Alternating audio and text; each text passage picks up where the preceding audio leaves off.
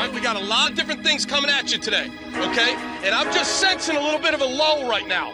That. We don't got time for that. All right? Let's go. Crank it.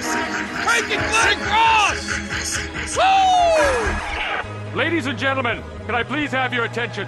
I've just been handed an urgent and horrifying news story. And I need all of you to stop what you're doing and listen. You're listening to Rock Chalk Sports Talk with Derek Johnson and Nick Springer on FM 1017 and 1320 KLWN. Depend on it. Hey, what's happening? Welcome into another edition of Rock Chalk Sports Talk. I'm Derek Johnson. Along with me is Nick Springer. Hey. Quarterback saga continues on for KU football. When will it end? I feel like we're on an endless carousel right now, and it's not fun. I'm not enjoying it. Yeah, because it's one of those things where if you're on a carousel long enough, you like start to get sick. Yeah. Because it's like you I'm just keep starting to going around. nauseous. Yeah, you just keep I going around and quite around. puked, but I'm nauseous. I'm You, know, you just keep going around, and it's like you know, first couple times around it's kind of fun. Yeah. Then you're like, dude, now the music's getting annoying. Yeah, we've like, been on too long. like, oh, dude, wanna- No, thank you. dude, I just want to get off the carousel, please. Uh, so we're going to be talking about this quarterback stuff coming up here in just a moment. Brian Hanni, voice of the Jayhawks, will join us later this hour. KU mailbag in the four o'clock hour. We uh, will have our Chiefs Lions preview. Kansas City has the NFL opener tonight, and then we got uh, a bunch of KU football audio from players, Brian Borland, Andy Kotelnicki, plenty more coming on today's show. We are brought to you by 23rd Street Brewery. Um, so what I wanted to lead off with here was the biggest questions that maybe could be answered this week because we Yeah. we still had certain questions that you know are, aren't totally or entirely answered in an FCS game. They're, Oh, it's yeah. just not possible. Listen, at the end of the day, you're not going to learn everything you want to learn from an You're not. FCS opponent. and you're still not going to learn everything you want to know from this game. It's still just at this No. point you'll be done with you know one sixth of the season. You'll be done with two twelfths of the season, but because this is your first non FCS game, and more than that, because this is against a, a quality opponent who I think gives Yeah. you a good projection about how you're going to do against some other Big 12 opponents. We're going to learn just about as much in this game as, as almost any other game we're going to see this season. Yeah, I mean this this might be the best pass rush KU faces all season potentially. It really- or the, or yeah, the it really could. the most quality D line certainly. Yeah. So, uh, biggest questions that could be answered this week. Let's just start with the quarterback position because that is the latest news for today. Pete Thamel, college football senior writer for ESPN, took to Twitter to say this. Kansas star QB Jalen Daniels is expected to play against Illinois on Friday night after missing the opener against Missouri State with tightness in his back. The staff still has not determined if Daniels or backup Jason Bean will start against Illinois. And then he said Daniels took a significant amount of snaps in practice for Kansas this week and his situation has improved. So it's the last Hmm. part. Has not determined if Daniels or backup Jason Bean will start. Yeah, I'm I that is puzzling because if hypothetically, I'm just gonna go out on a limb here. Dylan Daniels is ready to play. Why wouldn't why would why wouldn't And that's the the thing. It feels like one of those things where Like, it's like, okay, if the he's good enough to rotate in and play, why would you not just start him? No, I agree. Like like why would you why wouldn't you just make him the starter? I mean if he's gonna the play carousel music. If he's- if he's gonna play, why wouldn't he just be the starter? And then you have I'm Joe, gonna- and then you have Jason Bean rotate in. I mean, is Jalen Daniels not QB one? If he is, and he's healthy enough to play, why wouldn't he? Why wouldn't he be the starter? Or you just want to start? I mean, I don't know, man. Or is this one of those things where like somebody's got to be the starter, but it doesn't really matter? Mm-hmm. I don't know, man. Like, I, I I'm, I'm a bit puzzled. So I when mean, you when you link this up with the Brett McMurphy report from earlier this week that said he was going to start, do you just view this as maybe this is mind games from Lance Leipold? Yeah, I don't know, man. I mean, like we talked about earlier in the week, I'm at the stage where I just I don't Yeah, really believe anybody until game time uh, tomorrow Yeah. night. You know, Well, I for what it's worth, we have a tweet too from Bryson Stricker. Jalen Daniels will start at QB for Kansas tomorrow, barring a massive material change. There's absolutely no discussion internally about who is going to start per source with knowledge of the See, that's obviously a lot more definitive. yes. No, no internal discussion about if he's going to start or not. So I, I don't know, but uh, the my big takeaway from all this is I don't really think it matters whether Jalen starts or Jason starts. It seems pretty clear that they're both probably going to play a decent amount, and there may even be a situation where Jalen is in for a little bit, and then Jason Bean comes in for some drives at some point or something. I, I don't know. I mean, or they're going to put them both on the field at the same time. I, I don't. I don't really know. I don't really know. I mean, I'm I'm honestly, you know, one of the things about like mind games and like trying to figure out what's going on. It's like kind of fun. Like, okay, here's a good example: playing the board game Clue. It's fun, but eventually you just get annoyed by it. You're mm-hmm. just like, I just want to know. I just want to understand. I just, I don't. I'm tired of it all. I just want to understand what's going on here. So that's kind of where I'm at. And uh, I think the reality situation is we're going to be stuck playing Clue for a little bit while longer. I think, even beyond this week, probably. Okay. So uh, if you had to, to to tie this in with clue reference, so, So who- make make your guess just for fun of it. I'm gonna say Jalen Daniels with the football in the first quarter. Jason Bean with the ball in the end zone. Okay. No idea what that means. And honestly, whatever. This is going to continue on to tomorrow. We're going to have to continue to speculate. It's stupid. It's, I don't, whatever. I mean, Um, it's, like I said, it's kind of fun, but to, at a certain point, you're like, this is Yeah. no longer fun. Like, Like, it's- it's you know, enough. You play Clue long enough for five hours, and you can't figure out what's going on, and Mm-hmm. you're like, dude, throw the whole board. Just screw it all. I don't know. Okay, uh, beyond that, biggest questions that could be answered this week. I want to know about the running back share moving forward. Yeah, you know, I think this game will be a lot more indicative of what that running back share is going to be because last week you get up by so much and you're putting in other running backs. And um, we saw that last year, week one against Tennessee Tech. Like Devin Neal only had four carries. You had a bunch of guys who had more carries than him, but a bunch of guys had a handful of carries.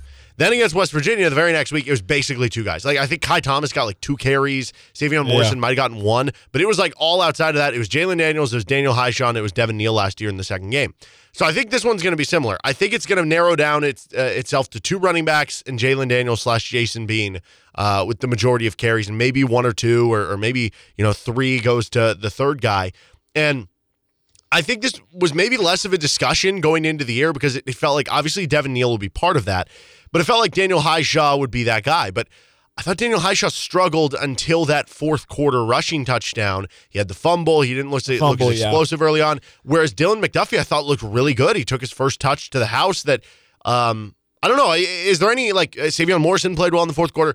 Any thought in your mind that maybe it could be like a different work share than Devin Neal and Daniel Hishaw. That maybe it's Devin Neal and somebody else. Maybe it's Devin Neal as a workhorse back, right? Like, how do you kind of foresee the running back usage going? No, I do think Devin Neal as the workhorse back is a very real possibility. Uh, you know, I started thinking about it some more after in the wake of the Missouri State game, and we know for a fact that Devin Neal was not 100% for a good for some games last season. There were some games where he was dealing with, you know, something that was nagging him one way or the other. And maybe that was more the reason why he wasn't being used as much. So maybe it is possible that they're just like, dude, this guy is elite. We need to get him the ball as much as possible. I think that's a very real possibility. I think when it comes to Daniel Hishaw, he's going to definitely get his chances, but uh, Lance Leipold is the type of coach where if you continue to put the ball on the ground, you're probably not going to be seeing the field very much.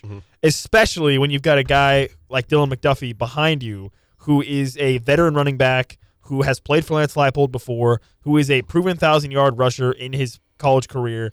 Like that's a guy that you can definitely rely on to be a solid, solid spell of a running back if that if you you know if somebody needs a blow. So I would not be shocked if Dylan McDuffie is more of a part of this offense going forward than maybe we anticipated going into the season. I mean, obviously, Daniel Hishaw is a, a very quality running back, but I don't know, man. If you if you can't hang on to the ball, that's going to really limit how much you're going to be able to be on the field and take carries. So I'm looking at Dylan McDuffie. Sevion Morrison's my guy, but again, I mean, he, he's he's my guy for two carries a game, maybe max. I don't know. So I, I look at him definitely by far as the as the final fiddle of that group. But listen, for a guy like Sevion Morrison, he may only need two carries a game to make his impact known. I mean, if he's getting two carries a game, but he's getting you know end around for 25 two yards, carry running back of all time? he might be. He might be. So yeah, I'm curious about that too. Uh, with with Devin Neal, I feel like in a game like this against Illinois, I don't expect Devin Neal to be just a workhorse guy that gets the ball a lot because this is an Illinois front seven that is going to be very very physical, and you are going to feel the pain of these guys. I feel like if you you know when you run into them. So I think in this game specifically, I probably expect it to be more of a little bit of a spread around, and then obviously we, we talk about this. I mean, we, we had this conversation. If KU runs 55 plays, 50 plays, I don't remember how many plays they ran against Missouri State. I think it was around 50, 55. And you're going to run the ball 25 times. Well, if Jason Bean and Jalen Daniels are going to combine for like 10 to 12 runs, that's half the total runs that you would have. So then if Devin Neal's going to get 10, now you literally have like four carries left to go Mm-hmm. to the other guys. so I, I I don't know. We'll we'll see how it shakes out, but I wouldn't I would be not surprised if Dylan McDuffie gets more involved. I expect Devin Neal. I don't know in this game that he'll be necessarily be a workhorse guy just because of the physicality of the team you're playing, but KU has that luxury where they don't necessarily need to look at Devin Neal and say, "Hey, you got to go out there and take and get 25 carries against a Big Ten thick uh, front seven. So Squad. that's no, that's the law firm to you, the law firm. They are the law firm, which I still don't understand why that's the nickname. But anyway, It's because, dude, it's because you know when you think about law, the thing about law firms is you need catchy nicknames. You know, like I don't know something like that, and and so it's Newton and Randolph. Doesn't that sound like a law firm to you? Yeah, I guess. But couldn't you do that with like any two last names if you're combining players? Not necessarily. Like I don't think you should allow be allowed to do like the law firm with multiple like players. Daniels and Neal does not sound like a good law firm. I disagree. I think that could be a, a law firm. no. Dan, Newton and Randolph sounds way better. No, Daniels and Neal, I could hear that too. I, I know, think or like you should Bean, only be allowed Bean and to be. Graham law. No, it Bean and Graham attorneys at law. No, yeah, I can see that. no, Um, it's got it's got to be catchy law names. no, but I like you could easily do it. It could be like I don't know, like Arnold and Casey, attorneys at law. Like No, see, it doesn't sound. yeah, I doesn't disagree. good. I think all of them sound the same. Nope. I think you can only claim the law firm title. Which, by the way, so this is if you don't know, this is the nickname of the Illinois defensive tackles. I think it has to be an individual. Like, remember Ben, ben Jarvis, Green Ellis?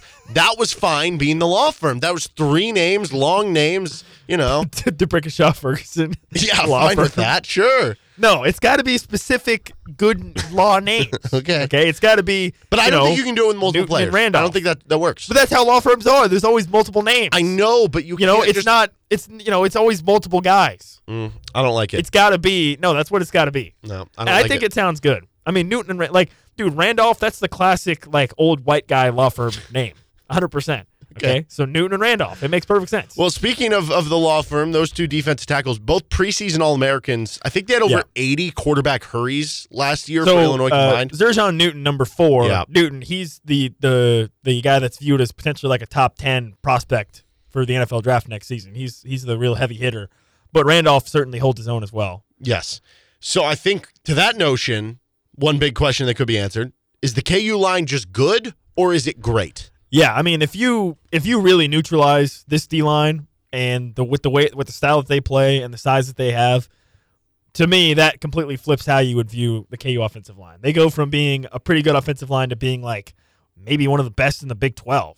Right at that point, I mean, I think this is probably one of the toughest D lines you're going to face all season. I would think. I would think so, yes. So Because there, there might that, be like similar athletes on, you know, an Oklahoma or a Texas, but when you look at production plus the athleticism plus the NFL pedigree, yeah, it, it- you might be able to say other teams are on par with them later this year, but I don't think there'll be any that are better than what you're playing right now. Yeah, no, I, I would agree with that. So again, if you go out and shut them down and neutralize them, how do you not view the O line for KU as being one of the best of the Big Twelve at that point?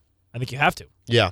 So I'll be very curious to see how they handle that, and and I think this kind of circles back into the discussion with Jalen Daniels and Jason Bean. Is like this is kind of not really the game you necessarily want to throw Jalen Daniels back out there with a bad back potentially because if he gets crunched, you know, one time. Well, I mean That, that, could be really bad. that is a real thing that could happen in this game. Oh, What if 100%. Jalen Daniels he does just come get out blasted at some and then Yeah. it's Jason Bean the rest of the game? That would make you feel even worse about the quarterback situation moving forward than it would if just Jalen Daniels didn't play at all, right?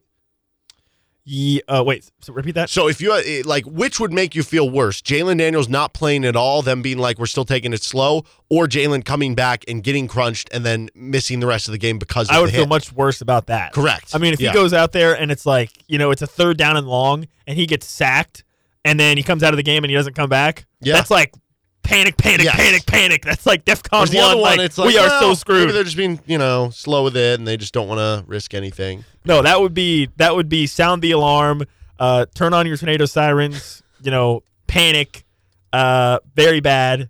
Can't think of anything worse. I mean, that would be a disaster. But if they won a game like this with Jason Bean, then it would be like okay, Yeah. now we got something cooking. Yeah. Because I Um, mean, wouldn't you, okay? Wouldn't you view Illinois at this point as like a seven or eight win team potentially? Yes. I mean, they won eight last year. They they almost beat Mississippi State in the bowl game, so they could have been the nine easily. But this is an eight win regular season team last year. They finished number twenty one in the ESPN SP Plus overall last year, so basically a top twenty five team.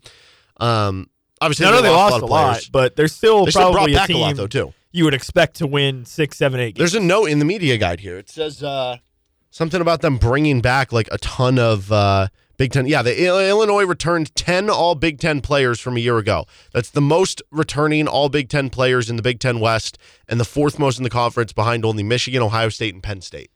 So, yes, they did lose a lot. They lost their good. entire secondary, lost quarterback, lost, Lost stud running running back. back. Yeah. But outside of that, it's like, okay, like everything else is back. So, yeah, if, if the KU offensive line does well, if the rushing attack does well, if they keep uh, the- the pressure off the quarterback, we're going to start having conversations of we know the KU offensive line is good, but can Yeah. they be great? Can they be dominant? This is Now- a great way to show it. One thing that I've started thinking about today is it feels like every storyline and all the focus on this game is on the KU offense against the Illinois defense. Are we not are we not putting enough emphasis on the matchup of Illinois' offense versus KU's defense? Well, let's do that right now. Okay, what do you think? Because typically when you think of Brett Bielema offenses, you think of these giant offensive linemen running the football, and they do have that ability, but they are kind of a balanced offense. I was Yeah. impressed And Luke with Luke Altmaier, he can yeah. he can scramble. He, He- can scramble. yeah. And it sounds like it sounds like the Illinois coaching staff was pretty impressed with him as well in the game against Toledo. So And that's the thing. I mean, uh, we know like uh, there's a very big correlation between KU winning games, between KU losing games, with how their rush defense goes. Yeah, yeah, exactly. It- It's almost it's uh, last season especially. It wasn't even really necessarily what the offense did in, in games. It was more about what the defense did or didn't do that ended up winning or losing them games. Mhm. So uh, I'm I'm more curious about that. I don't I don't I don't know who's to blame. I mean, maybe we're to blame because I guess we're part of it. But it feels like we haven't been talking enough about this matchup of the offense of Illinois versus KU's defense because they've got a they've got a quarterback in Luke Altmaier that is a was a high rated highly rated recruit from Ole Miss, so you know he can throw the ball around. They've actually got a stable of pretty talented receivers as well, so this probably will be a real test for the secondary of KU. And then again, this is probably a team also that's going to want to line up and run HB dive a lot. So can you stop the run? Why do you always laugh when I talk about HB dive? I just it's the way you just like dismiss it as it's just like this caveman basic like just HB every run play is just like we're just gonna pound your brains out with HB dive up the middle. dive. I just I love that. Uh, That's what it is, man. I know, I Every know. dude, any run play that I see, HB dive. That's the run. yeah, no, I love it doesn't that. matter. Outside zone, inside zone, stretch. No, it's all one. Just HB dive. It's all one thing. Uh, but yeah, man, I mean, this is going to be a great test to see uh, how much better is that defensive line. Are they good enough? Uh, I think Brian Borland mentioned that stat a couple weeks ago that it was like in games that they gave up. I think he said four runs of 10 or more yards in the game. They like lost everyone in games they didn't. They won everyone. I know when they gave up four and a half yards per carry or less, they were undefeated last year. When they gave up more, they were defeated last year. yeah, that's that's a huge thing in this. Now I will say Yeah. I I don't know that Illinois has that. Like when you think of Brett Bielema running backs, you think of star running back. Chase Brown last year Yeah, had I like mean, a fifteen hundred legit- yards. a legit he was an NFL draft pick. They've had Yeah. what all the guys at Wisconsin. You think of from Melvin Gordon to uh, Monte, yeah, Monte Ball, right? Uh, yeah, Melvin Uh, James Gordon, White. James White. I mean, uh, they've just yeah. uh, stud after stud, right? And and then you go back to uh, even his time at Arkansas, they were producing like really good running attacks and really was good. he running there when they had like Darren McFadden? No, that would have been a Houston Nutt when they had Oh. McFadden and Felix Jones and Peyton Hillis and those guys. But he he was still like you know producing guys there. So you know the the way I look at this is they probably have enough guys to be talented there. But I'll be honest, like from last week, I don't know that they have the star running back this year. So a lot of that is just going to come Yeah. down to. I mean, I, I think Luke Altmaier was their leading rusher Yeah. last week against Toledo. Yeah, which they- again, we the two we, running backs split carry. we kind of but yeah. highlighted this a little bit with KU's game against Missouri State. They had some trouble maintaining pass rush lanes. If that happens again against Illinois, I would I. I mean, I, I don't want to throw shade on Jacob Clark, the quarterback from Missouri State, but I would figure that Luke Altmaier is a little bit better at, Mm-hmm. you know, making things happen out of the pocket, scrambling and getting yards like that. you Yeah. know? So that is something to keep an eye on. And then the last big question I have is just in special teams related. We didn't get to see the punt unit. We didn't see a ton from the special teams in this game. The limited we, we saw from KU Missouri State was good for Kansas because you didn't really make any mistakes, which Yeah. is always a positive. Yeah. Because that's the biggest thing on special teams, just play clean. Yeah, Um, exactly. special teams is it's special teams is the type of thing where you don't want that to be the headline after the game. Mm-hmm. Yes. If, if that's the case, then you probably did just fine. Right. Now, one kind of interesting tidbit here is Sean Snyder was at Illinois last year. Yeah, that's true. as their special teams Yeah. coordinator or whatever the, the official Special title was there. special assistant or whatever. Yeah. But So how I many mean, how many times can you throw special into a guy's title? special special, special teams, special specialist, assistant. special assistant to the special teams. But does that give Kansas any advantage, or does it give Illinois an advantage? Uh, I don't know know, John. I, I don't know. I tend to think that some of that is overblown people are like, "Oh, this guy played for this team. He's gonna go share their playbook." Or whatever. I feel like that crap's all overblown, to be honest. But I don't. Maybe I don't know. Maybe I mean I don't know. But again, like what what could he? I mean, does is Illinois doing kickoff and punt coverage differently than everybody else does in the entire country? Probably not. Probably not. So it's probably all the same. Yeah, but does does having the same guy does it neutralize it? Because if you go into this game and you say that that it's going to be neutralized, that special teams won't affect it, I think you take that if you're Kansas. Yes. No, I agree. Not to say that I, are- I think Illinois has like a great are- special teams, but it's just that the Kansas track equal- record, right? Yeah, if they're equal, that's a win. Yeah. I think. Exactly. Yeah. All right. Uh, we're going to take a time out here. We've got some KU football audio. Voice of the Jayhawks, Brian Hanni will join us after that. This is RCST on KLWN. Depend on it. Welcome back into Rock Chalk Sports Talk here on FM 1017 and 1320 KLWN with Derek Johnson. I'm Nick Springer, and as always, we are joined on a Thursday by Brian Hanni. Brian, how you doing? Doing great, Nick. Always a pleasure to be on with you. Excitement in the air over here on campus with Kansas and Illinois, 24 hours away. I think one of the more anticipated home non-conference matchups in a long time.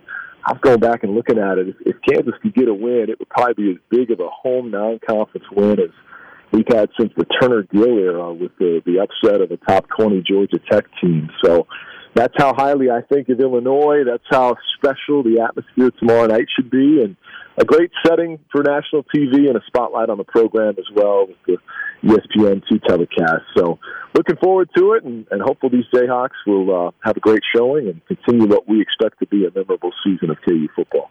Yeah, I do want to get into that Illinois game, but first, Kansas got a win uh, last Friday against Missouri State, 48-17. You were obviously there on the call. What what was your big takeaways from that game against Missouri State? Well, I think there were great things to take away in all three phases of the game. I think that, you know, obviously offensively with Jason Bean at quarterback, he did a very impressive job filling in for Jalen Daniels, completed almost 80% of his passes, orchestrated all those scoring drives, four of which result in rushing touchdowns by four different running backs. Devin Neal also caught a TD. Neat stat that, you know, Devin has scored on his first touch of the season in back-to-back years, and we haven't seen that in college football in over a decade. Have the same guy do that to start each of his last two seasons with a score on his first carry of the year. But uh, all those things were good offensively, and then defensively, nine tackles for loss. Brian Borland, who wasn't able to be there because of a medical procedure, I was talking to him earlier this week, and he said, "You know, I can't remember the last time any of our defenses uh, at the previous stops along the way." 17 years working by Coach Leipold's side, you know, had nine tackles for loss. That's a very disruptive game in the opponent backfield. And then you tack on a couple of takeaways, the fact that they were so good in getting off the field in the second half that they only had to log 15 second half snaps. You love to see that. And, and to me, it's, it's a made-for-TV, straight out of Hollywood type story that Kwinton Lassiter intercepts a pass on the same sideline that his brother Kwame is standing on and presents him with the football just mere hours after Kwame told his little bro, hey, go get me your first pick tonight. Sure enough, he did it, and it happened on that side of the field. And for those that don't know the story, I mean, their father, who was a part of the Aloha Bowl era here at Kansas back in the early 1990s and still holds the NFL record to this day for most interceptions in a game by a defensive back, he tragically passed at a very young age four years ago in 2019. And so, what a special moment between two brothers and moms in the stands and not a dry eye amongst the last of the family when that went down late in the game. So, you add all that up and, and toss in Seth Keller in the kicking game and the special teams think noticeably improved. I think it was a pretty memorable opening night and, and one that certainly puts you in a strong position to have a great showing here in week two. Yeah, you go back to the second quarter where Missouri State kind of had pushed Kansas a little bit and a great response from KU. What, what do you think that says about the team that they were able to have that response and bounce back and pretty much dominate from then on out? Yeah, you know, everybody talks about a slow start, but the start was actually fast. It was what happened after the start that, that settled into a lull. I mean, we we opened the game with two defensive three and outs and a, and a nice score on that Devin Neal touchdown run that I talked about, but it was the Hishaw fumble it led to a little bit of a, a, a lull or a, a spurt there where Kansas didn't look Kansas like like they did the rest of the game. And I thought that Lance had a really great description of the fumble on Hawk Talk for those that are younger listeners in your listening audience that want to learn about the fundamentals of securing the ball. He said they teach their guys to always keep their wrist above their elbow and the ball tight against their chest. If your wrist is ever below your elbow, you're vulnerable. You're susceptible to, to coughing it up. And that's what we saw with Daniel, who was playing in a game for the first time in 11 months and understandably, you know, trying to fight hard for that extra yard and make up for lost time and just put the ball on the carpet. But, you know, after that, they score on the very next drive, a drive fueled by a personal foul penalty, stuff that is not typical Lance Leipold KU football. And once they got back to, to imposing their will and doing their thing, you look at the second half, they outscore them 31-7 and really are off the races from there. So I think it was just a, a brief stretch where they hit a bit of a lull, but overall, you know, very pleased with the effort and uh, little things like that are very easily correctable too. By and large, a ton of positives, and you hope to get your quarterback back this week potentially. That's your QB one, and so just a, a lot of uh, optimism abounding coming off of that first week. Yeah, you mentioned that play from Kwinton Lassiter and the great story. Was there any other plays or players that stuck out to you from that game?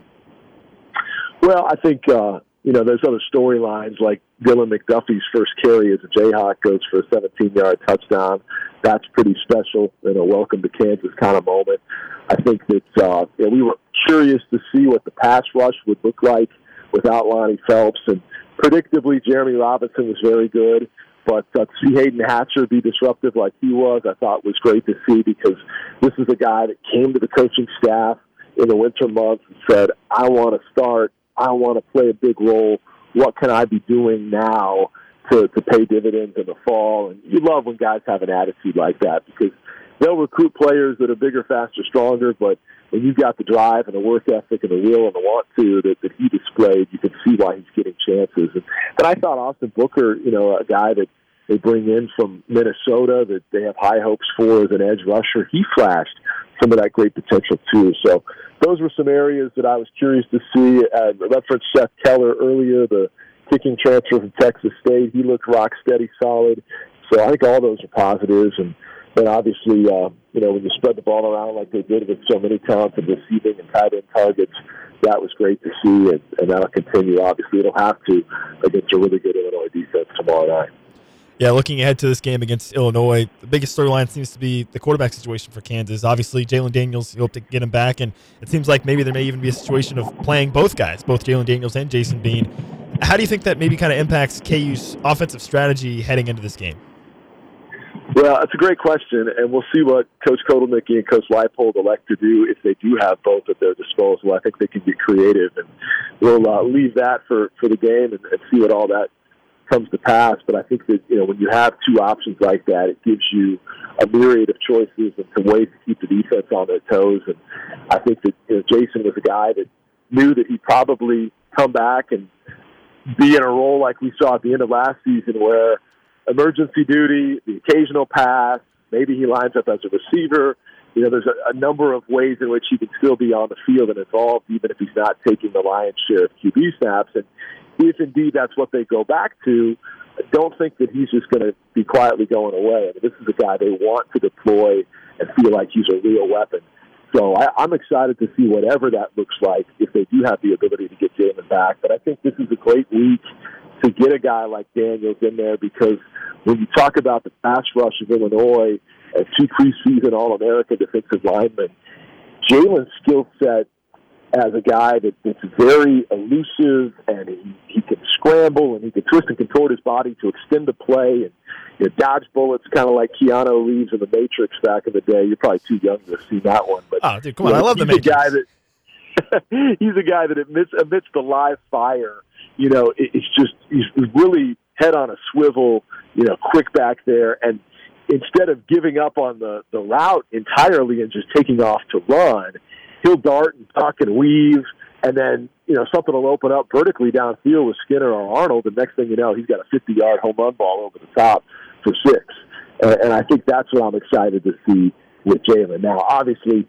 you know, if he is able to play and, and he's got those guys breathing down his neck, you hope he doesn't get hit too much.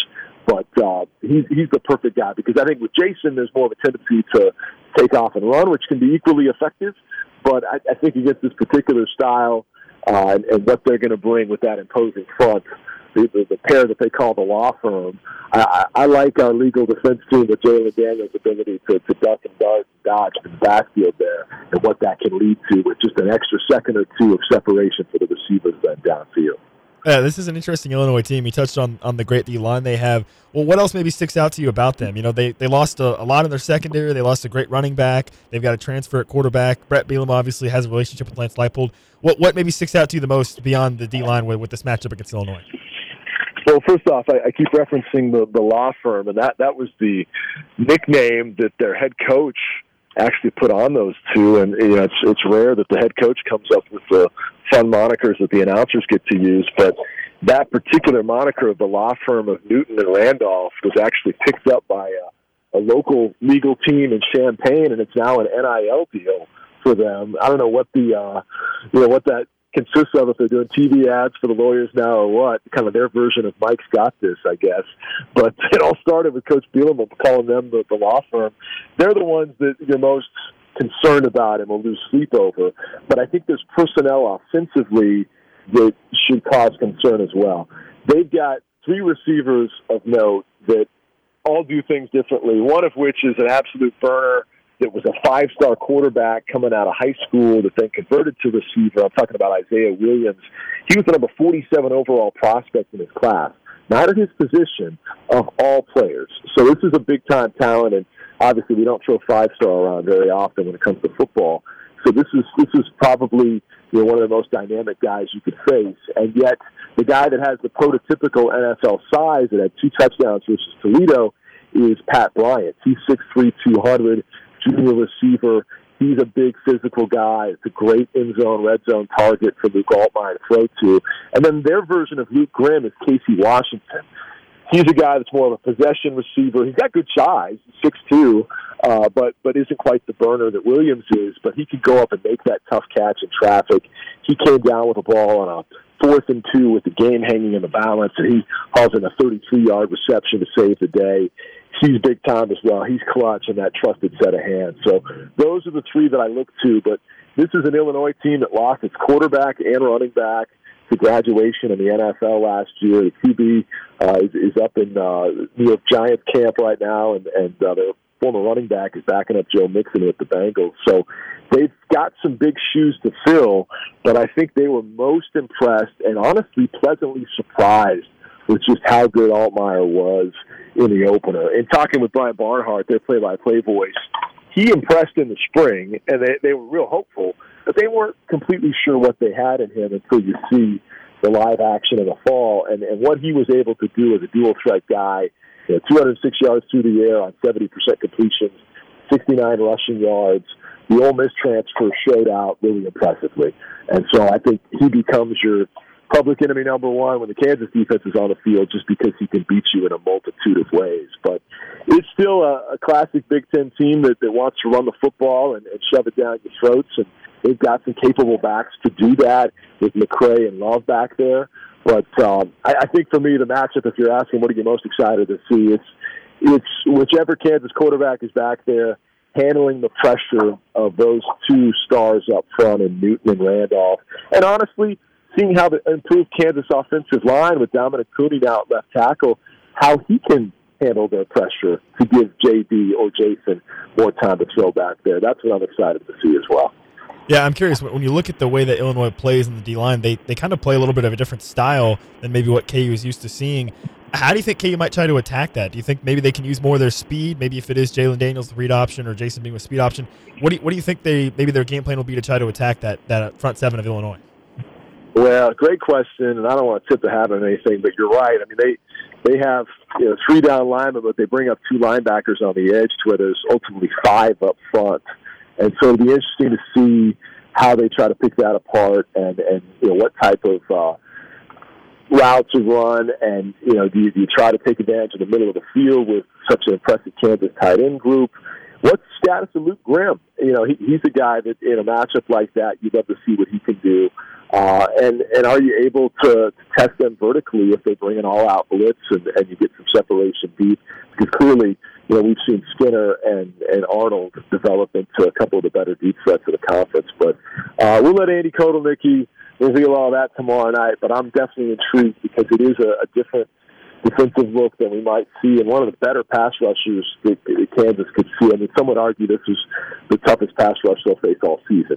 So really intrigued to see which side wins out in that regard. And hopefully we'll see Kansas play from out in front, get off to a fast start, let that crowd of hopefully upwards of 47,000 be rocking and and hopefully they play well enough in these Blackhawk unis that they get to be brought back. Because as Coach Leipold says, no matter how good the uniform looks, if you don't win in them, they usually don't stick around very long. And I think we all like this look with the circus font and the 1941 Warhawk and all that we, we want to make sure they, they look as good on the scoreboard as they do on their backs. Yeah, I'm glad. Uh, I'm glad you brought up a little bit about the Illinois offense because it, it, feels like, at least from the KU perspective, a lot of the focus has been on the KU offense versus the Illinois defense matchup. But you know, this is Illinois offense that, as, as you alluded to, definitely has some explosive guys on it.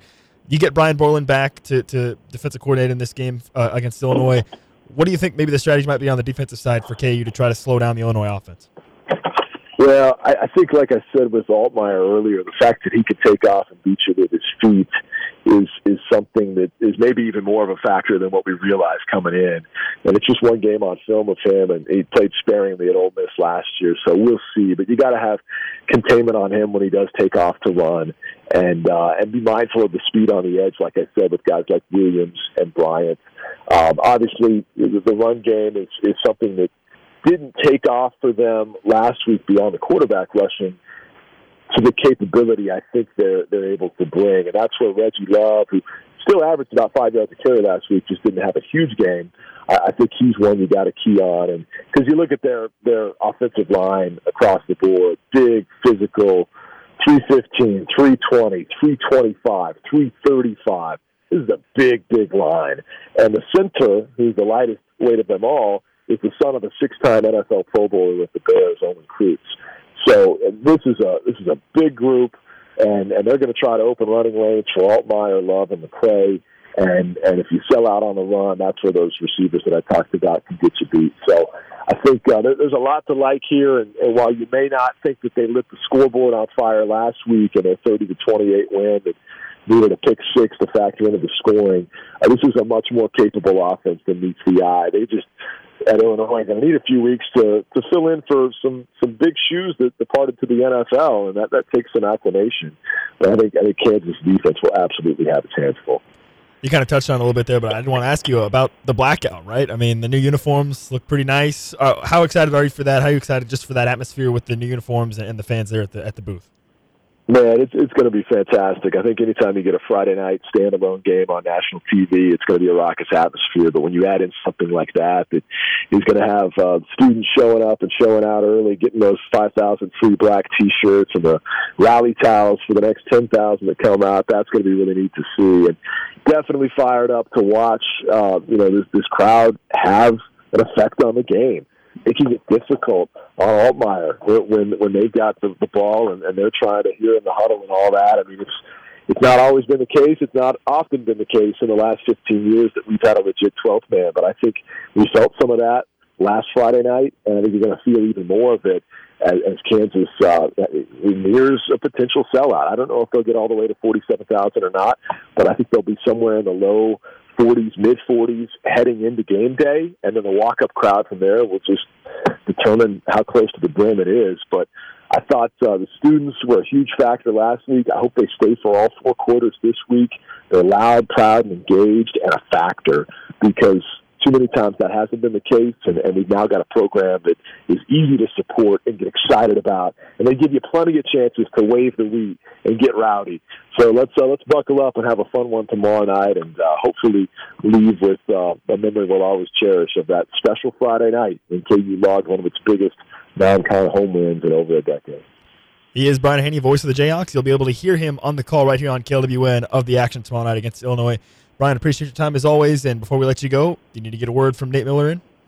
That's right. My man Nate Miller, just as Lance Leipold and uh, his staff have a game plan for the Illini, Nate wants to help you for the best financial game plan for your financial future. Check him out today online at millerretirementgroup.com. That's millerretirementgroup.com. They'd love to sit down and take a look at your portfolio or help you build one for the first time. So check him out today, Nate Miller. Always a pleasure, Nick. We'll talk to you next week, my man. All right, that was Brian Hanni, voice of the Jayhawks. Cue the disclaimer. Brian is a paid spokesperson, not a client. Brian does not endorse, and all individuals should make their own evaluation of the firm's investment advisory and insurance services. Investment advisory services offered only by duly registered individuals through AE Wealth Management, LLC. Thanks so much for Brian for joining the show here. One hour down here on Rock Chalk Sports Talk. Two to go. We got some audio from uh, Brian Borland and Andy Kotelnicki coming up later on in the show. We got to get to our K mailbag next. Plus, we got to talk about Chiefs and Lions. NFL season kicks off tonight. That all coming next. This is RCST on KLWN. Depend on it. Four o'clock hour. You're listening to Rock Chalk Sports Talk. This is FM 1017 and 1320 KLWN. With Nick Springer, I'm Derek Johnson. Uh, we got High School Sports Weekly going down tonight at 6 o'clock over at Mama's Tamale Shop. We're back. Back. Yeah, that's right. Baldwin High School football. Word gonna be out there. is, by the way, that we will have uh, some NASCAR tickets also to potentially give away Ooh. at Mama's Tamale Shop as part of our return of High School Sports Weekly if you come by. So that's fun. You can get some NASCAR tickets. You can get a taco. You can watch the show. Yeah. Yeah. Why would you not go? And listen to the show. Yeah, should absolutely go. I'll- Okay, I'll be um, it is time for our KU mailbag. Thank you to everybody who submitted questions. You can do the same for uh, next week at RCST1320 on Twitter. You can also email us if you don't have a Twitter, if you just prefer email. RCST1320am at gmail.com. Yep. So, and uh, please, that you know, this is my favorite segment. It's my favorite segment. So the reason why it's my favorite segment is because I love when people submit questions. So if you submit a question, I love you. yes. That's how that works. Okay. This one from Shane. Would you take a KU football national title if they lost to K State in the regular season and the Chiefs had to go 0 17 Okay. that year? I know I just said I love Kenny Bag and I love people ask questions. I don't like these questions at all. Every week we get one of these questions. Oh, would you rather if KU goes 11 and 1, but the only loss is by 100 to K State, and K State win? Oh, oh, or this question. So the answer is no. I would not. I don't. I no. I'm not doing this. Okay. I the I value. Listen, I've always been like even when I was a kid. When I was a kid, I was Chiefs first over everything, Mhm. and to a certain extent, I still kind of am. Okay. Chiefs all the way. If the Chiefs went 0 17, well, first of all, I wouldn't But survive. you've already the seen first, them win like- two Super Bowls. I wouldn't survive like the first month of You've season. you've been glorified in your But Chiefs this is basically you're saying that you want me to not be alive anymore. no, That's what you're saying. I did. You that's your no. all jokes aside, uh, yeah, I don't want this Hmm. uh, because I don't want to lose to Kansas State, and I would not be able to suffer through the Chiefs going 0 17. Okay. Um. Hmm. And you always normally disagree with me on this stuff. See, yeah, this one I'm, I'm tempted to say yes. You've seen the Chiefs win two. I'm assuming at this point, if if they if they would go 0 It 17, would that mean that probably like means somebody got hurt, probably right? got a season-ending injury. Which would probably not be good because what would that mean long term? Then again, Tom Brady had the one year where he had the season-ending yeah, injury. thanks to Bernard Pollard. And what would happen if you got the first pick? Think about how much you would get this year with Caleb Williams. So now you imagine. want Caleb Williams. no, I know. I'm saying somebody trading up. Think about all the first round All- picks you so would get. if you're the Chiefs, but here's the problem. People would not necessarily want people would not be willing to give you as much for trading up because they know that you were not going to take him anyways. So everyone Yes. everyone would be trying to actually trade up to the second pick. no, because what would happen is if somebody traded up to the second pick, then somebody else would be like, "Well, then I'll trade up ahead of the team with the second pick." But so they may not be willing to give up as much because they know that the Chiefs wouldn't take. But they know the team with the second pick would, and they can't trade with the team with the second pick. So now they'd have to trade with the team with the first pick. I don't know. I mean, I the ideal scenario would there would be that the Chiefs get Marvin Harrison Jr. Obviously, Mm, okay. you know, Brock like Bowers, third or Travis fourth. Kelce yeah, yeah, there you go, Brock Bowers. Yeah, there you go. One of those. Um. I think I would take it. Although you haven't really factored in the Kansas State part of this. the Kansas State part of this is terrible. Yeah, that you win a title, but forever they'd be like, "But we beat you." Yes. No, that'd be even worse. That's what I'm saying. like, it doesn't matter. It, it doesn't matter at that point. Mm-hmm. I mean, because, listen, KU would do the same thing. If K State football made the playoff and, you know, God forbid, got to the final four, got to the, t- the title game or even won the title, but KU beat them, that'd be great because you could just be like, "Oh, you nerds still lost to KU," so that sucks. So uh, yeah, there's. I just I'm not. No, I don't want this. I'm not taking this. Sorry. Okay. Second question of the day. This is from Hawkman. Will you ever let me be a guest on the show? If so, hopefully you have a delay. I work construction and sometimes forget to shut off the work dock.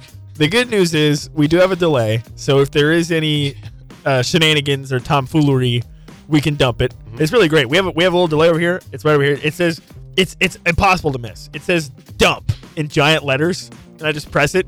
Poof! Last three seconds, gone.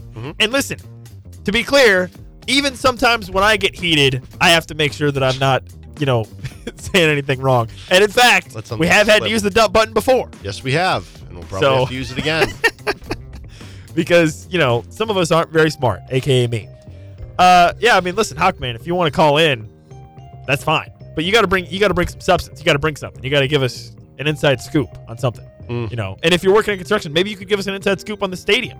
You know, maybe if you're a part of that. I don't know. I mean, we sh- we could open up the phone lines at some point, like do like a weekly segment where we open up the phone lines to, to do something like that. Uh, Yeah. I guess technically, he has been a guest on the show. I mean, Yeah, I, he's I, been on- I he's view, been on trivia. Yeah, I view trivia people as guests, basically, or guests Yeah. to the show at that. That's point. true. Yeah, but you got to be. I I think you got to be. You know, our rate, our recurring guests bring something. So you got to you got to bring something. You got to give us a, a a nugget, an inside scoop on something. Yeah. Well, you're going on? also you're also free to come to our show at Big Mill before, and we'll get you a Oh, stick true. mic and, and talk to you about some KU football. How about That's that? true. You could definitely do that. Yeah. You could do that because that's a lot more informal, I would say. Yes. You know, where we're just hanging out, talking shop about K football. This question from Lyle. Compare KU football players to dinosaurs. I Okay, think this is here we go. that was submitted. You, a- you said something earlier this we week that was like, I did. ask us a question about dinosaurs. I did. Yeah, this is what we're looking for. Now we're cooking. This is a good. This is a good question. All right, Hunter Dickinson's got to be a brontosaurus, right?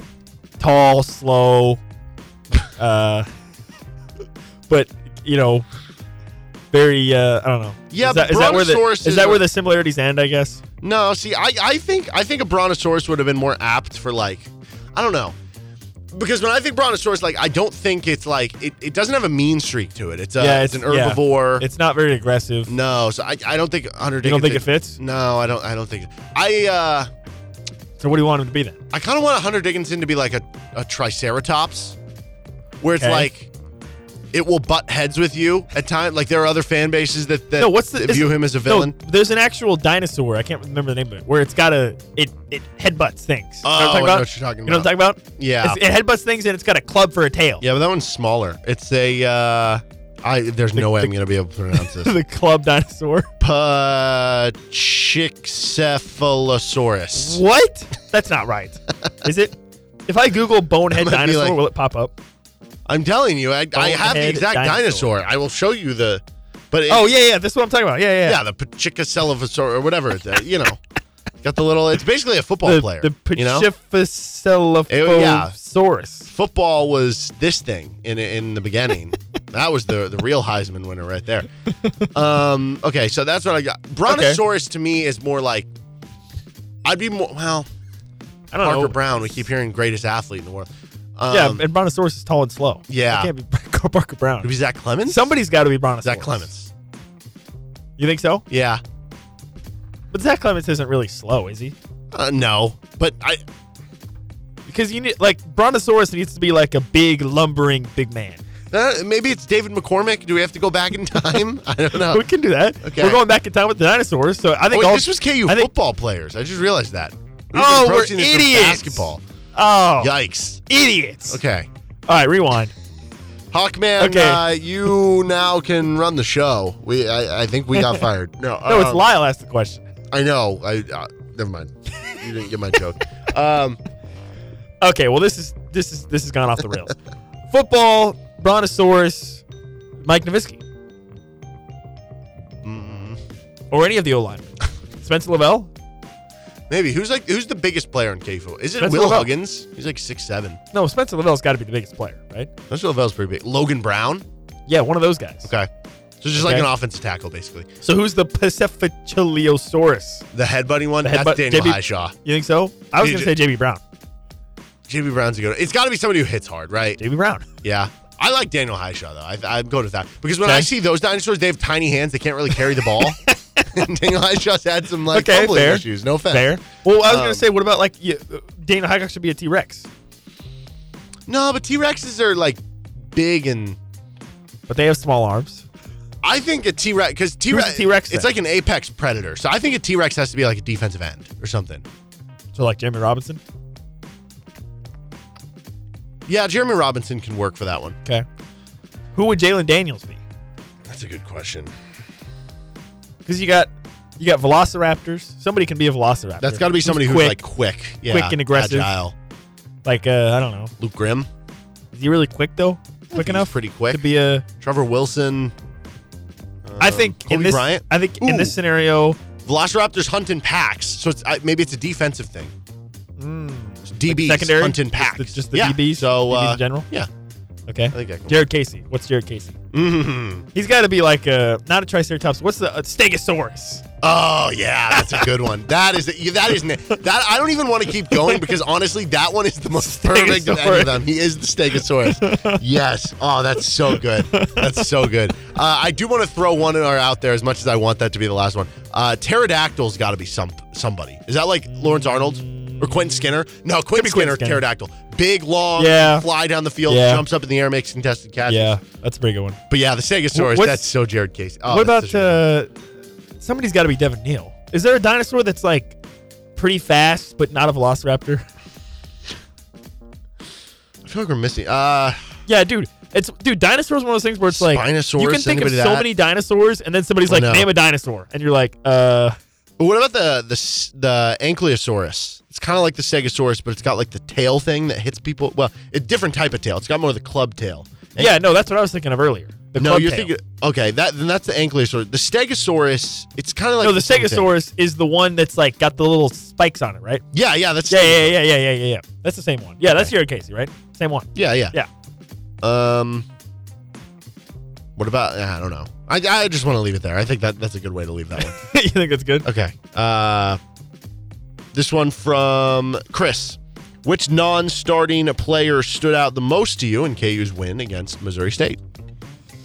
Non-starter. I think. Uh, well, to me, Kwinton Lassiter stood out a lot. A I did one. not think he was going to play nearly. Now I don't know if I don't know if he's going to be playing that much every single week, but I didn't expect him to have a big role. I think you can look at Dylan McDuffie scoring on his first touchdown run, like or uh, scoring a touchdown on his first run. That was pretty impressive. Uh, you go to the D line, you could probably name any one of those guys that maybe isn't necessarily a starter, but you think is going to play a decent amount. Uh, again, I mean, do you want to call Marvin Grant not a starter since he's technically not? Because he had a big, he had a couple big hits. He would look I count good. him as a starter, so Yeah, I see, that's kind of how I feel too. Like, I liked OJ, or JB Brown, but I don't think the Pro Football Focus numbers loved him. Yeah, he I, didn't I really- thought Austin Booker looked good. yeah, yeah. I mean, he had a really good Pro my Football top two Focus would be, too. my top two would be Dylan McDuffie and Kwinton Lassiter. That's my top two. I'll throw out Austin Booker and. You know, I'm, I'm going to throw some love. We haven't really talked a ton about this guy this week, and if Luke Grimm is is injured and out, he's going to have to play a much bigger role. Um, Doug Emilien. Yeah, I thought Doug Emilien was. I mean, he didn't he didn't do a ton like in the passing game. I don't even remember if he had a catch. I don't, be I don't think he did have a catch. I thought he he had a couple of big run blocks down the field. Now I'm looking at Pro Football Focus, did not grade well in the running game, but I'm telling you, you go back and watch the game. There are a couple plays where he had big blocks down the field. He like was blocking some guys. Yes, so uh, that would be my answer for that one. Uh, Scott, what is the scariest fish? Uh, whatever the biggest fish is. Well, okay, this know, is shark. this is the debate over sharks. I think are technically fish. I don't Yeah. think like whales or dolphins. Whales are, are fish. not Those fish. are orcas, right? Whales, whales are scary though, just because they're so huge. Gigantic, you They're know? massive. Yeah, no, that would be scary. Yeah. yeah, Um, no, I don't. I, I, I It's mean, got to be like some sort of shark. S- I'm sure Scott asked this question because he knows that I don't like the ocean. Don't like the ocean. and I don't like this kind of stuff. So okay, so shark definitely has to be up there for for a different category. Though I mean, I don't know, but you go, dude. You go deep in the ocean. There's some. There's some. yeah, that's the, the Scary little fish thing with the light on its down head. there. Yeah. The, the- Ooh, that isn't one's a like little freaky. Lanternfish. That what it's Something called? like that, and then it'll bite you. got the weird fish They're that's dropped flat. in with the lantern. The weird fish that's flat. You know what I'm talking about? Halibut, No, no, no, no. They're like not a halibut, but they like they're flat. eels. No, they're no like flat. Like I don't know, dude. you know what I'm talking about? no. Oh, okay. well, Um, there's, you know, uh, piranhas are pretty scary. piranhas, you know- barracudas. Those, you know, you fall in you fall in the Amazon River, you get eaten by piranhas. That's pretty scary to think about. Uh, what about like stingrays? Yeah, those can kill you too. Yeah. That's pretty scary. Would you count s- uh, a squid in this? Yeah, that's a little. sc- I think octo- octopi are, are scarier than squids Why? because Dude, a squid is huge. It can just engulf you. you're thinking of a kraken, No, I'm thinking which of is like a squid. mythical creature. No, dude, you can get Squid squid, are- that are like huge. I mean, you know, octopi that are huge. You can get squid that are like I don't think squid Massive. are like that big. Yes, are they are. Giant squid. Look it up. They can be huge. I guess they can. Holy Like cow, I guess 15 that's a- feet. I think this says they can reach up to 45 feet. They Yes. can also be as small. now as imagine an that inch. thing just engulfing. you. Yeah, for pure size, yeah, that would not be. But honestly, like that, that maybe is less scary to me. Why? It's just like one bite and I'm done. Like okay, whatever. If I'm getting Dude, that's chewed pretty apart horrible. and I'm drowning while I'm getting, you know, that's brutal. Well, the good news with the giant squid is those are like they resemble they reside very deep in the ocean. So I don't think you have to worry about that if you Mm-hmm. Honestly, unless you get- jellyfish goes up there. No, you don't like jellyfish? Dude, jellyfish, you, you run into it. They've got all the the. Yeah, but jelly aren't jellyfish like they don't bother you if you don't bother them. They just chill until Yeah, you they're get near just sitting there, and then if you just get even close to them, you accidentally touch one of their things, you get electrocuted. You're screwed. The box jellyfish is like the most deadly. uh But again, Isn't that it's still the not. case? But again, it's not like a predator. It's not like it's gonna come come after I don't know. you. Box jellyfish might be. I don't think that's true. I think you're wrong. I don't think they come after you. That's the thing with jellyfish. Some of them don't. They just kind of chill. They're not uh, like I don't know that that's aggressive. true.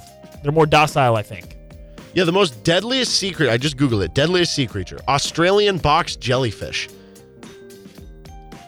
Sting Okay, can what- cause cardiac arrest, paralysis, or death in humans in just a few minutes. But no, see, thank that's you. fine with me because then you don't feel anything. You're just dead. For a couple minutes, you're feeling something. Yeah, I, am gonna No, go with if, box if, if, jellyfish. if you, dude, if you go into paralysis, they got the you can't numbers. feel anything. They got the production, Nick. They got the numbers. If you go into Uh, paralysis, you can't Science feel is anything. on their side. No, Uh, it's this one definitely from sharks. But Darius. sharks, you just stab their eyes and you're fine. I think. you never heard that before? So you just happen to have a knife on you and happen to be able to reach. No, no, no, it. no. You like, like if you're getting eaten by a shark, like a shark bites you, you just jab its eyes, and that makes you let, and they that makes it let it let you go. Well, right? Why don't you Isn't test that right? that for me and let me know how it and goes. then alligators, you punch them on the nose. Dude, listen, it I've, sounds a lot I've easier trained in idea than it is in practice. this type of stuff so that I know how to handle these situations. Right, this one from Darius. Which Big 12 men's basketball coach would win a Squid Games, and which Big 12 football coach would win a Squid Games, assuming all contestants are the other coaches? All right, so Have you seen Squid Games? I have not actually, but I Are know what it you- is. okay, you play the different it games like red light, green light, that crap. And Yes. if you mess up, little you- children games, and yeah. Yeah. you die, and then Yeah, no, yeah. yeah. Yeah. Okay. Yeah. So let's start with who I think would not win. You Scott want Drew. to start with the basketball ones? Scott Drew's not winning. Okay. Hundred percent. Wait, is this basketball or football? Basketball. Okay, he wants basketball. both. He wants both. Oh, okay. He wants both. Yeah.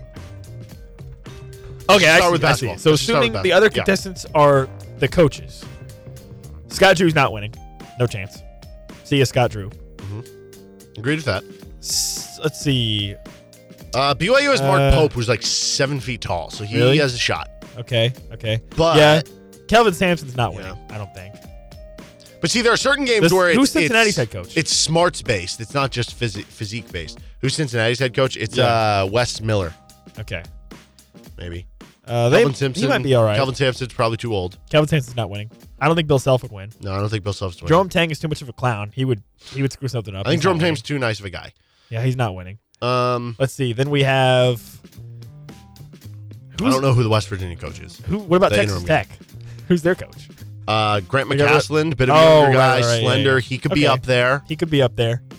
Uh, Jamie Dixon. Oklahoma State. Mike Boynton, I feel like would have a good chance to win. Right? Yes. Jamie Dixon, no. Rodney Terry. Porter Moser, no. Who's UCF's basketball? Rodney coach? Terry, no. I I feel like kind of want to look up who the the answer. UCF basketball coach is, but I kind of oh Johnny Dawkins. Well, he's he's a bit older. Mike Boynton, I think, might be the answer here, right? Oh wait, what about T.J. Otzelberger? He doesn't. He's not smart. enough. He's Oh. not smart enough. He would TJ much of Otzelberger a would make guy. some noise, and then he would lose doing something stupid. Yes. he'd make it like the that. final four, and then he'd do something really dumb. and Yeah. he'd go out. No, I, I agree with that. So I think Um, Mike Boynton is my pick. Yeah, I think that's a fair pick. He's one of the younger coaches. I think he's pretty smart. But also, you know, he's pretty built. They they let the NCAA into their house. That wasn't a smart move. You know, he might be susceptible to being tricked by someone over the course of the Squid Games. Uh, okay, okay, okay. I see, I see. Yeah. I don't know. Are, are gonna we take Grant are McCasland. We, are we underselling Bill Self? Does Bill Self has have a real shot here? It's just harder for the older guys, I think. I don't know. Yeah, Maybe. that's true. I think mentally he'd be there. All right, but, on the yeah. football side, Kalani think- Sitake for BYU. Okay, That yeah. dude's a mountain. Um, so that's interesting. I'm not got- taking Cincinnati. No, that's not happening. you got Joey McGuire at uh, Texas Tech. no, I'm not taking him. I'm not taking uh, Dana Holgorsen. No. No, his hair's too bad. Matt Campbell's gonna be like yelling at somebody like this. Yeah, Matt Campbell's fair. gonna The- be they broke the rules, and then Yeah. somebody's gonna like get him. yeah, he'll be complaining Um, too much. Uh, Brent Venables, I feel like might Brent have Venables a could be chance good. to be good. Yeah, and he, he clearly Gundy, thinks no. outside the box with his defense. Yeah, Mike Gundy, no. Uh, Dave. could actually see What about Mike Dave Aranda? Well, Dave Aranda? yeah, maybe. I don't know. They just got blasted by by Texas State though, so maybe not. Neal Brown, no. Uh, Gus Malzahn, Steve Sarkisian, no. I'm Yeah. gonna go either Brent Venables or Kalani Sitake. I like Brent That's where I'm settling. Who's Cincinnati's head coach? Oh, uh, Scott Satterfield, right? Yeah, No, he's not winning. no. No. Yeah, what I'm, about, I'm wait, gonna take what about uh, what about Lance? Mm, We also didn't mention Chris Klieman. yeah, Can't that doesn't do anything for me. No, yeah. Screwed. I'm going Brent Venables. I think he's a good combination of still athletic. He's cagey. He's Okay. also still like clearly. I, I don't know. He's a very smart guy. I mean, look at what's happened to Clemson since he's left. Not good. yeah, I'll go with Brent Venables too. Okay. All right, next question from last one from Eli. Rank these three inventions the telephone, the automobile, and the air conditioner. So, are we needing to rank these based off of like their societal impact, No, or rank based off you of like personally. what how I, I feel personally? it's your ranking. You can put in value whatever you want. Hmm. I'm doing them for me personally. For me personally, I'd probably go one air conditioner. That's pretty good. I don't want to be hot. And I know you don't like to be hot either. That's probably pretty high up on Mm-hmm. Oh, yeah, yours. air conditioning is number one for me. Not close. Okay, so we're both Not on an close. air conditioner. I could. I, I. Everybody's addicted to their phone, and I am. But in a world where there were no telephones and nobody ever got addicted, yeah, I, think kind of want to put phone last. Yeah. I kind of want to go air conditioner, automobile, phone. See, the automobile one is tough for me because, like, in in the world where there's no automobile, are we saying? Are there still like trains? Would there just be more public transportation? That would be good. Like, would there be more bikes? Would there be less pollution? Would there be more trains? Would there be more like what's other forms of transportation that's not? Well, you probably wouldn't have buses. No, you wouldn't have buses because that's an So automobile. trains, bikes. I mean, there'd still be planes trolleys, hypothetically. Trolleys. Uh, we just have more of it. yeah. So like if it's like, know. oh, I have to get to this place, I'll just take the train. So I actually put automobile, th- autom- automobile third. no, I'm going second because I I, like too. I like to have the freedom to go wherever I want anytime. So give me automobile. I think I could survive without the phone. Like, like you said though, it's yeah, it's, it's easier said than done because we live in a world where your your phone is an extension of yourself. Mhm. But I think I would be okay with no phones, no telephone. Okay. Now the bad news for us on our show would be how would we get any information Yeah. and how would we talk to our guests? in the newspaper. We wouldn't be able to have any guests. You know. That'd be terrible. Yeah. No guests. But there should be physically come in the computers. Studio. just have people like you know oh. zoom in. Yeah, I don't know. Maybe. Yeah, I don't know. I don't know. I'm putting that there. All right. Air conditioning one because I don't like to be hot. Automobile two. Telephone three. He's Nick Springer. I'm Derek Johnson. We're going to take a timeout. We got our hit of the week coming up next, brought to you by Pearson Collision. This is Rock Chalk Sports Talk on KLWN. Depend on it. About half past four here on Rock Chalk Sports Talk with Nick Springer. I'm Derek Johnson. We're going to get to our Chiefs Lions preview coming up in our next segment. We've also got some Brian Borland, Andy Kotelnicki, and uh, some more KU football player audio coming throughout the rest of the show. We got a new segment alert. I'm excited for this one. It's called the Hit of the Week, and it's going to be exactly what you expect. What is the hit of the week of the KU football game? Brought to you by Pearson Collision. Just like you, Pearson Collision loves to celebrate a great hit in KU football, but in your car, not so much. They have quality work every job. Pearson Collision in Lawrence when unfortunately you do have to deal with one of those hits to your car. All right, so I, I I was going over and I was rewatching the game and I was trying to take notes like which Yep. which hits would be considered the biggest hits of the game. I came down to like four um, options or candidates that I would throw in there. The first would be the first drive of the game. You run that blitz play. Missouri State gets the ball first, third down and 11. Jereme Robinson lines up on the interior. You crunch the quarterback. Jereme Robinson gets the sack, uh, the, the lone sack of the game for KU. I think that one would go up there, right? Wasn't Yep. necessarily an overwhelmingly hard hit, but it was Yep. still a big hit in terms of what it meant. Um, honestly, if if K th- this will not be end up being the pick, but I think it deserves mention. The play where Missouri State was in the Kansas red zone and they threw the drag route to the receiver, and I think it was Kwinton Lassiter on coverage. He ends up getting toward the one yard line. Lassiter's starting to tackle him, and Craig Young like is coming off a block from another receiver and hits him, and the ball comes out. Missouri State recovered it, hmm. but if Kansas would have recovered that football, that might be the answer because you would have Yeah, I held mean, him out if you the have a hit, line. yeah, if you have a hit that causes a fumble and you recover it, to me that qualifies you automatically almost as a hit of the game candidate. Right. But unfortunately, they didn't recover. But it's, it's worth at least bringing up. I thought Doug Emilien and Jared Casey had a bunch of downfield blocks that you could qualify for a bunch of those as, as maybe a hit of the game, or maybe if you had a specific block that you liked, that could be the hit of the game. Here's the one that I think is going to be the answer, though. Yeah, this is this is the one that I thought of. Marvin Grant had a really good game for KU. The play where he meets Jacardia Wright, Jacardia Wright, the good running back for Missouri State, in the hole, Yeah. and it ends up being like a one or a two yard loss, just smacks him, big time hit. Yep.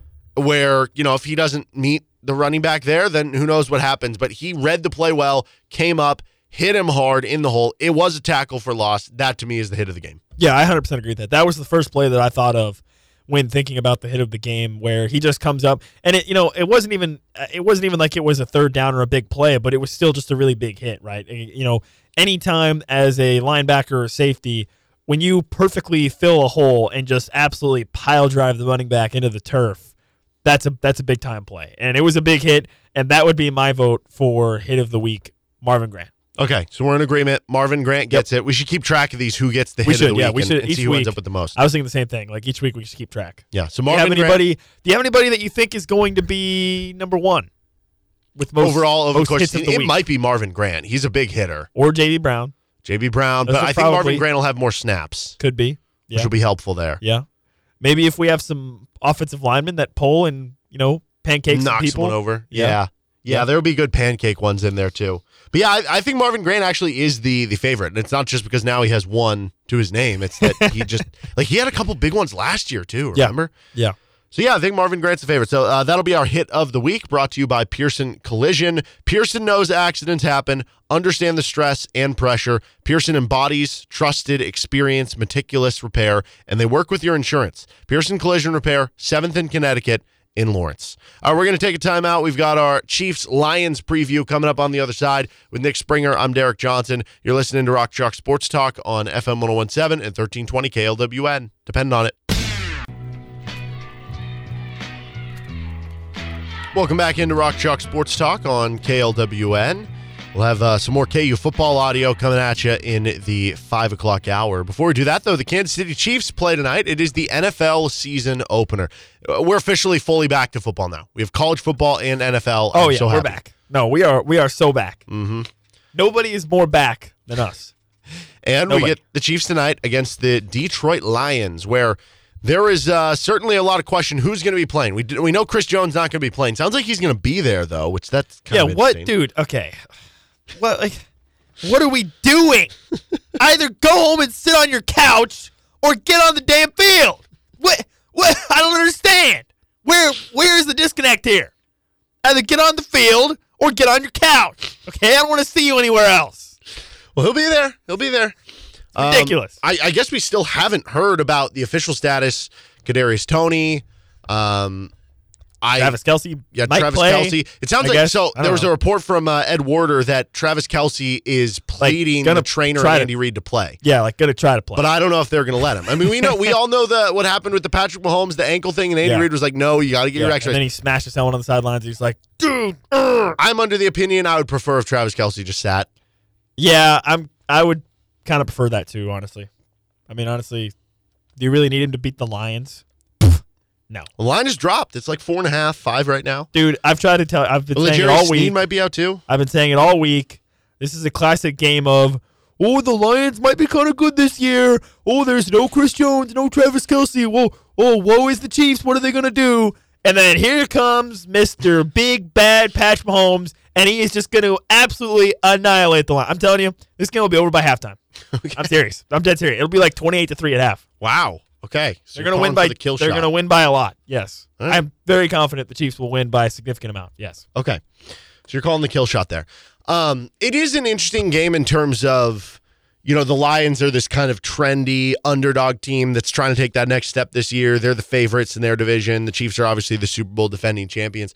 Low key, the Lions had a top 10 offense last year. They were really good on the offense side of the ball. Jared Goff. Now you add Jahmyr Gibbs to the fold, who should add it at running back. David Montgomery, someone they signed over to the team. Amon-Ra St. Brown is a really good receiver on the outside. Also, I didn't even know this. They got David Montgomery. Also, Yep. they signed David Montgomery. said. Oh, you said that? Oh, sorry.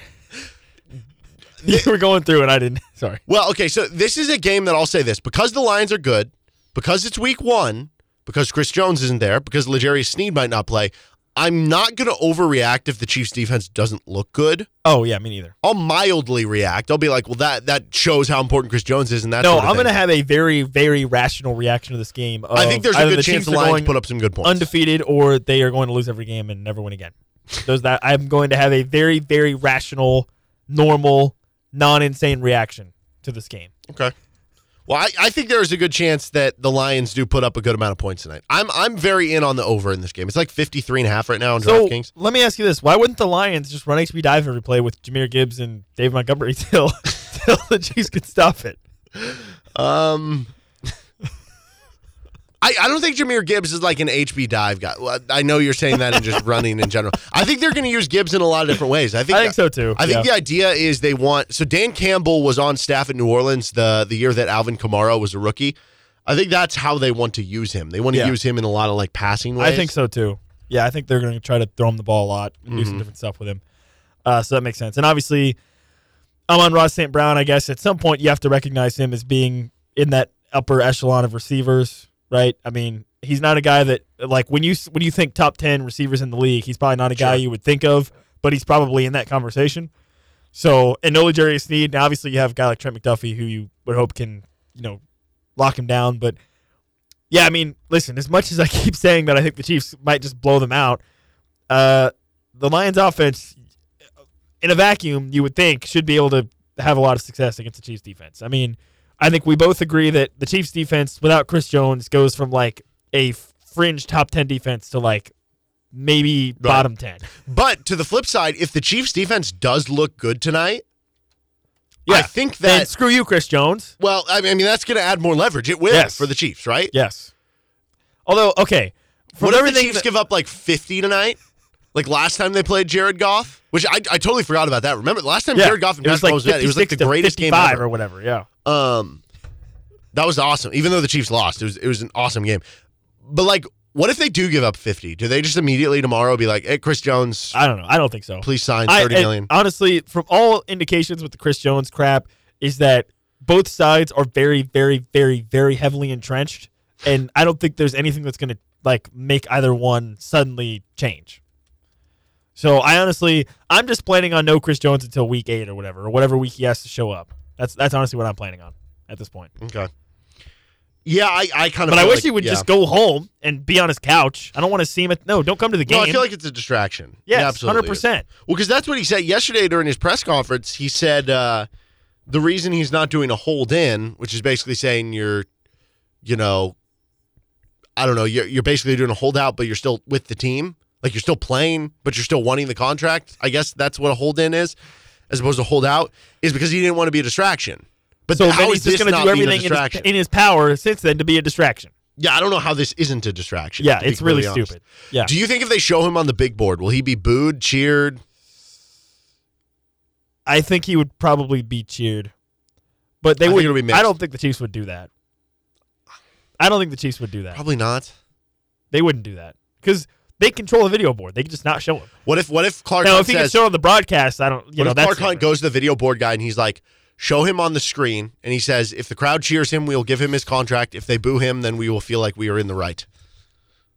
No, that's literally the dumbest thing I've ever heard in my entire life. And you say a lot of dumb stuff. That's Well, the dumbest I've ever. Just heard. asking a question. No, that's dumb. But no, I, I think there's a good chance that the Chiefs give up a, a good amount of points here in this game. Um, yeah, I don't know. Like I said, I just, I just feel like this is a classic game of, oh, everyone's going against the Chiefs. They don't have Trav- Chris Jones. They don't have Travis Kelce. This, that, and the other.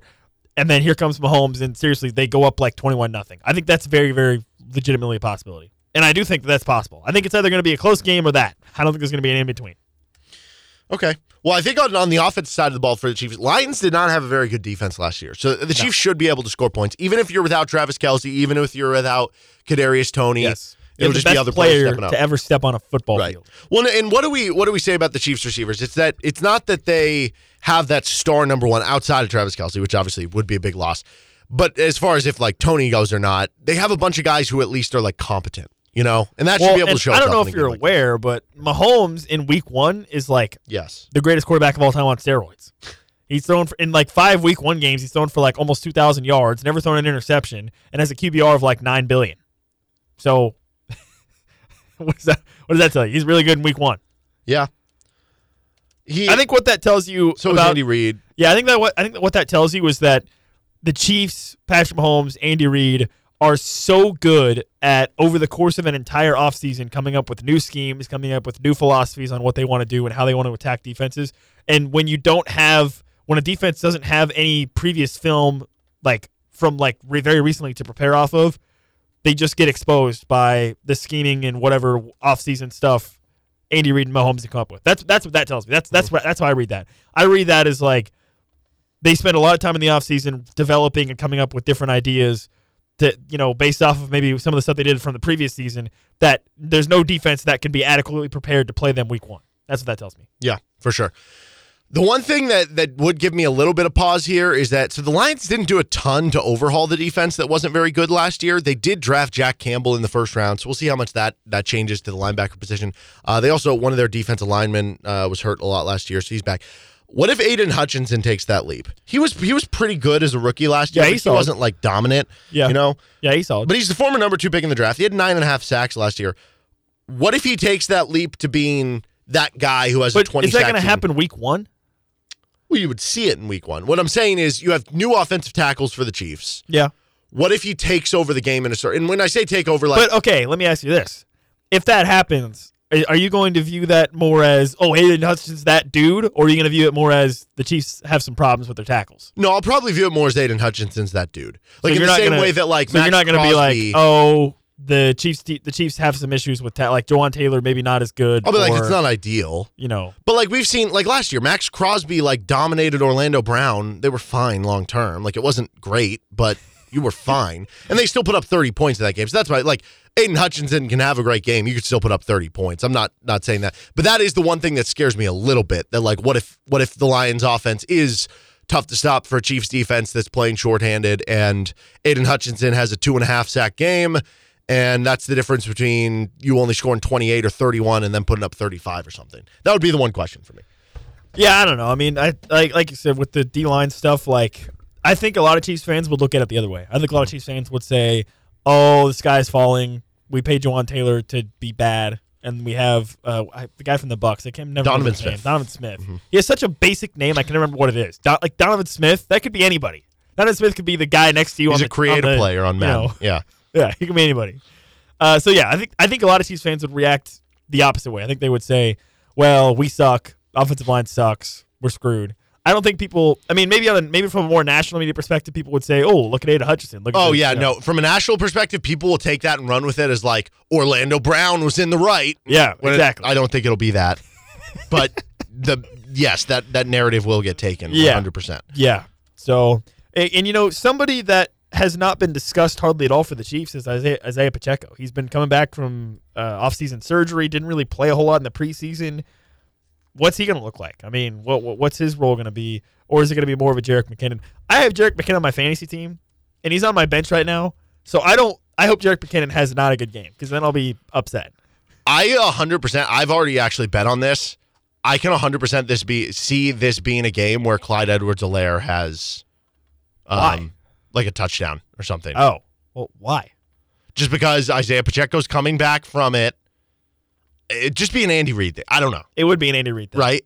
To just Yeah, no Travis like, Kelce. here's Clyde Edwards-Helaire, Yeah, 20 randomly. carries. Yes. Well, I don't even think 20 carries. Just like a game where he has like five carries, but he has like two touchdowns or something. You know, just one of those weird games. I can see happen. Yeah. Um, okay, here, here's a little game we're going to play. If Okay. the Chiefs lose tonight, what do you think will be said overarching like afterwards? Mm, Like, how big of a deal do you think it'll be? how big of a deal do I think it'll be personally, or how do how big of a deal do I think other people will make it? if they Both. lose?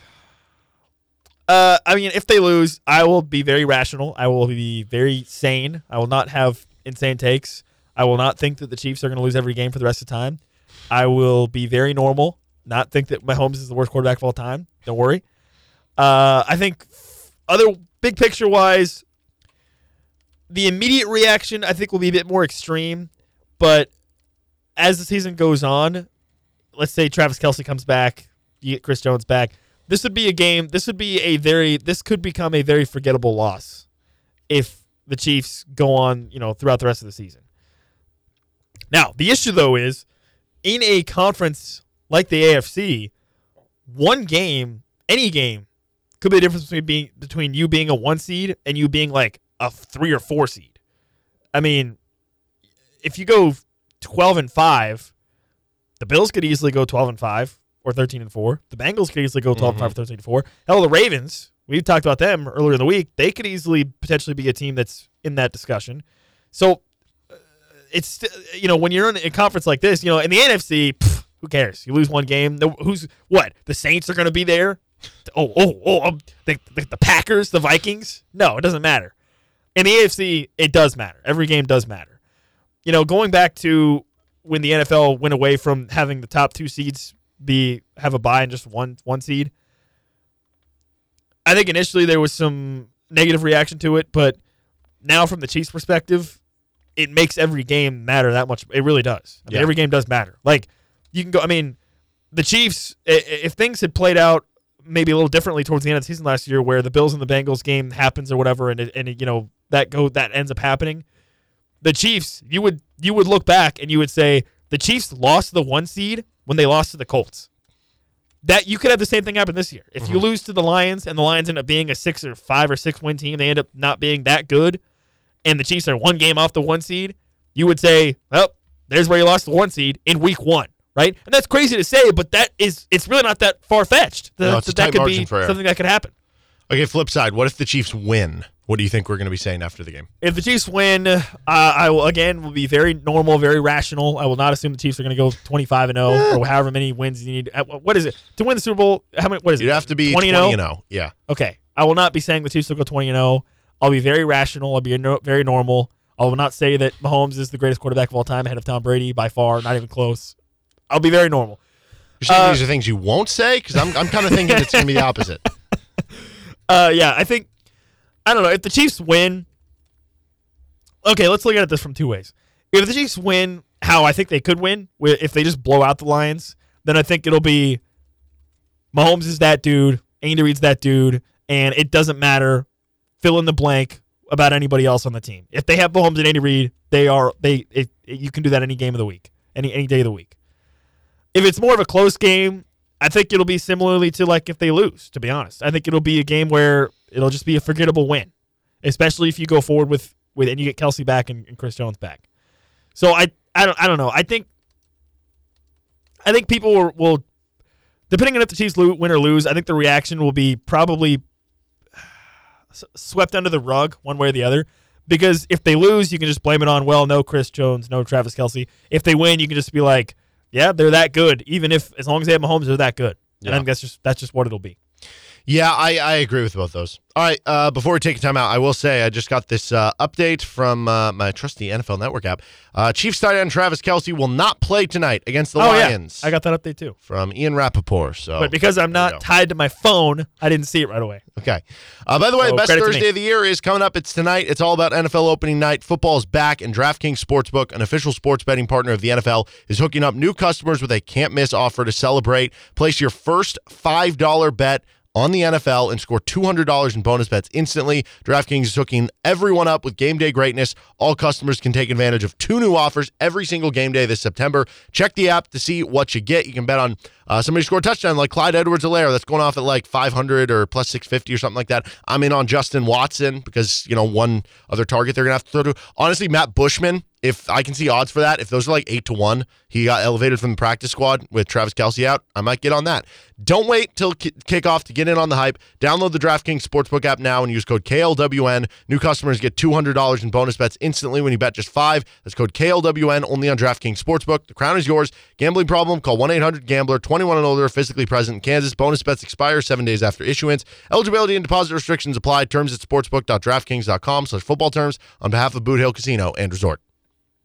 Well, that's it. If you're listening on our podcast side, thanks for tuning in. Please give us a positive review if your platform allows you to do so, as you can find the show anywhere you get your podcasts with the best of RCST podcast. If you do have any questions for the show, whether it's for a mailbag, just something you think that would be fun to talk about, you can reach out to us on our Twitter page at RCST1320. You can also email us if you don't have Twitter. RCST1320AM at gmail.com. That's RCST1320AM at gmail.com. And if you want to listen live, 3 to 6 p.m. Central Time, Monday through Friday on KLWN, KLWN.com, and the KLWN app. Have a good rest of the day and see you next podcast.